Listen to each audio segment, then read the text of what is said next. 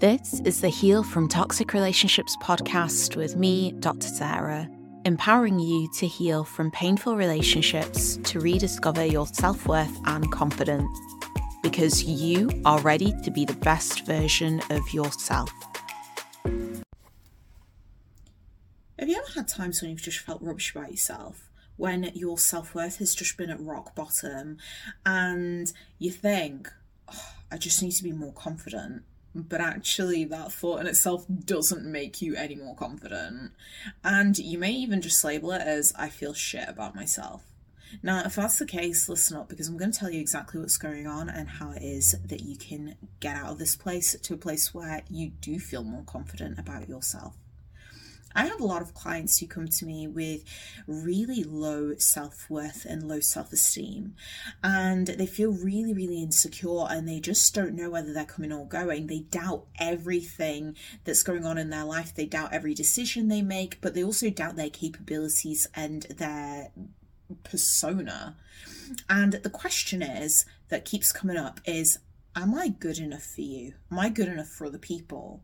And so there's this continuous belief of not being good enough. I am not good enough in terms of my appearance. I'm not good enough in terms of my intelligence. I'm not good enough in terms of my wealth, in terms of my achievements, in terms of who I am as a person, in terms of how many followers I've got on Instagram. Just all of the not good enoughs and those not good enough beliefs come screaming out.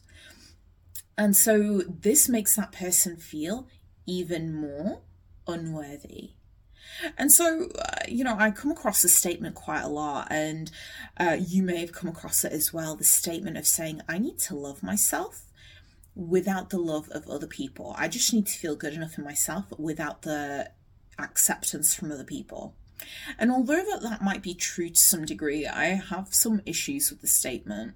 Now, the reality is, is that if that was simply the case, then it would have happened by now, right? You would have just loved yourself without needing the love of other people right? If it was as simple as that, then why has it not happened? Because the issue really is, is that if you've experienced trauma, and I'm talking about a trauma with a little t or trauma with a big T, but by the very nature of experiencing trauma, it really affects our subconscious. And so it reprograms our subconscious in a few different ways. It affects what we believe about ourselves, and we may not consciously be aware of this it affects what we believe about other people. And it also affects our emotional responses to all of these. And it affects how it is that we behave with the outside world in relation to all of these. So, what does this even mean?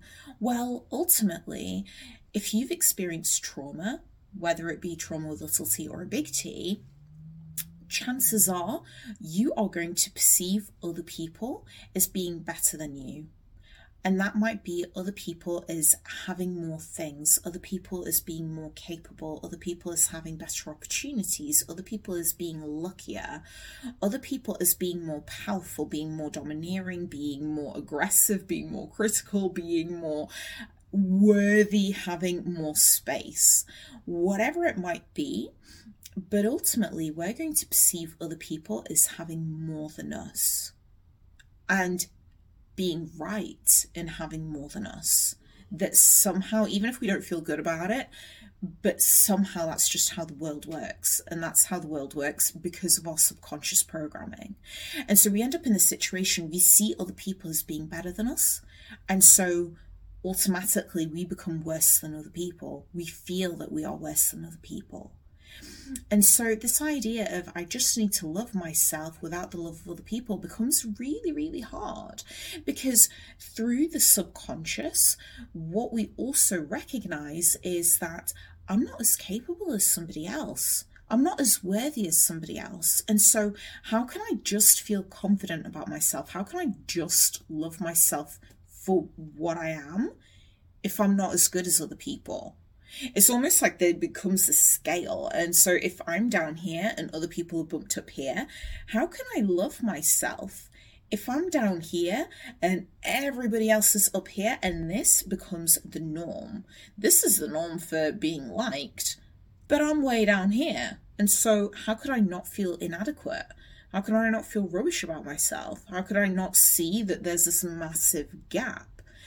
And so the statement of you just need to love yourself for who you are can feel really frustrating. Actually, it can feel infuriating. It can feel insulting and it can feel really dismissive because in that moment, you're there thinking, God, I need to love myself for being a bit shit what the hell? I don't want to love myself for that. I want to be better. I want to be more confident. I want to shine bright. I want to be as good as everybody else.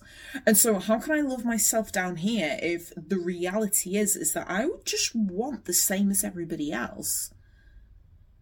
And so that becomes a really big sticking point and that's the reason why that statement of just love yourself the way that you are without the love of other people doesn't sit well, particularly if you've had big T or little t trauma. So, what can we even do about this? Now, I'm going to talk to you through four steps in terms of how you can change this and how you can actually narrow the gap so you recognize you are on exactly the same playing field as everybody else. And so it would just open the door in terms of recognizing that if you're just as good as everybody else, then it means that you would be just as worthy, you would be just as capable, just as able, just as confident as everybody else. Okay, let's talk through these four steps. Step number one normally with the subconscious programming, it starts to get programmed from when we are young. So usually the programming gets set from about the age of six or seven years old. And normally around about that time, we have some pretty strong memories. Now, for some people, it may be before, some people it may be after, and that's totally fine. But this is just as a general clinical guideline. And so, step number one, I want you to trace back to your earliest memory of when you felt inadequate, of when you felt like you were not good enough. And just really picture your younger self in that situation. And you can expand on all the details as much or as little as you feel comfortable to do so. And when you're in that space in terms of recognizing that earliest memory and you're looking at your younger version in that situation, I just really want you to have space and hold compassion for that person as you're looking at your younger self. And I also want you to hold the sense of safety.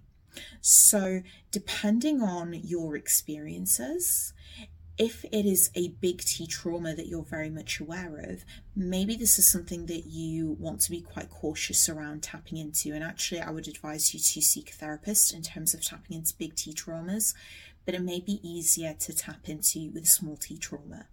So, for example, it may be that you had to eat your lunch alone when you were in school. And so you could see all the other school kids sitting separately and they're, they're on a different table than you, and you're just sat there on your own. And in that moment, you're looking at your younger self and you notice that you feel inadequate. You notice that that person, your younger you, feels like they're not good enough, that they're left out, that they're not accepted by other people. Okay, so if you can, hold space for that and really think about that younger version with safety and with compassion. Step number two I want you to really tap into that younger version. And if we were to give that younger you the stage, if we were to give that younger you the mic and allow that younger you to speak from their truth, what would that part of you want to say? What would the younger version want to say? And say completely unedited, completely raw, completely their truth. And it may be that your younger you wants to shout and scream. It may be that the younger you wants to just cry. It may be that the younger you feels so upset and so hurt. It's kind of asking the question, why the hell do you guys not like me? What's wrong with me? What's wrong with you? You you may get really angry in that moment and just say, "Hey, I'm here. Why don't you see me?" And all of that is absolutely fine. It's totally okay to give the voice to that younger you. Step number 3. I want you to then ask, what does the younger you need to hear? What does that person who's feeling vulnerable, who's feeling inadequate, who's feeling left out, not good enough, what do they need to hear from me as an adult version, as the wise self here? And as you're looking at yourself in your mind's eye, at your younger version, just really ask, what do you need me to say? What do you need to hear? And it may be that your younger version, really, really homing in closely to that, that your younger version just needs to hear that they're okay. They're just innocent. They just wanted to make friends, but they just didn't know how to. They just wanted other people to like them, and that's totally normal. They just want to feel loved just as they are. And so I really want you to ask yourself the question of what does that younger person really need to hear? And it may be hearing a message of acceptance, of saying, hey, there's nothing wrong with you. You're okay. You're normal. It's weird, it's annoying that these people haven't approached you. Maybe they just didn't see you. Maybe they just didn't recognize you. And it's not to do with you, but it's to do with them. It's to do with them not having that vision or that ability to to hold you in mind, to see you. And so you feeling left out is nothing to do with you, but actually it's just a reflection of them and what they've done. And so we move on to step number four.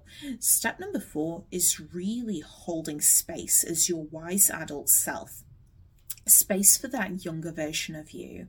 And so as you're recognizing that the younger version of you that felt inadequate, that felt neglected, that felt left behind, that felt not good enough, is it possible for you as your wise adult self to recognize that all this younger self, all this younger you wanted was to feel loved just as you are? And so, if that's the case, can you, as your wise self, hold space and hold compassion for that younger being. Because the thing is, is that as much as people may start to go into their head and say, hey, but what do I do here? Because I'm not that child anymore and I've done so many things since being an adult actually we all have an inner child. We all have that part of us that feels vulnerable. We all have that part of us that wants to be loved, that wants to be cared for. And so that part of you that you've just recognized that feels inadequate, that feels left behind, that feels unworthy, lives inside of you somewhere. But as your adult self, because you've moved with the times, you're not holding space for that vulnerability. You're not holding space for showing compassion and showing care to that vulnerable side of you. That vulnerable child that all that child wanted was to be loved. And that child is totally innocent in all of this. Completely innocent. And so the fourth step is you, as your wise self, can you hold enough compassion and enough love to keep in mind this younger vision, this younger version of you, this younger being who is so innocent, who just wants to be cared for and just wants to be loved. Because the more that we can step into that space, funnily enough, your self worth as an adult starts to increase.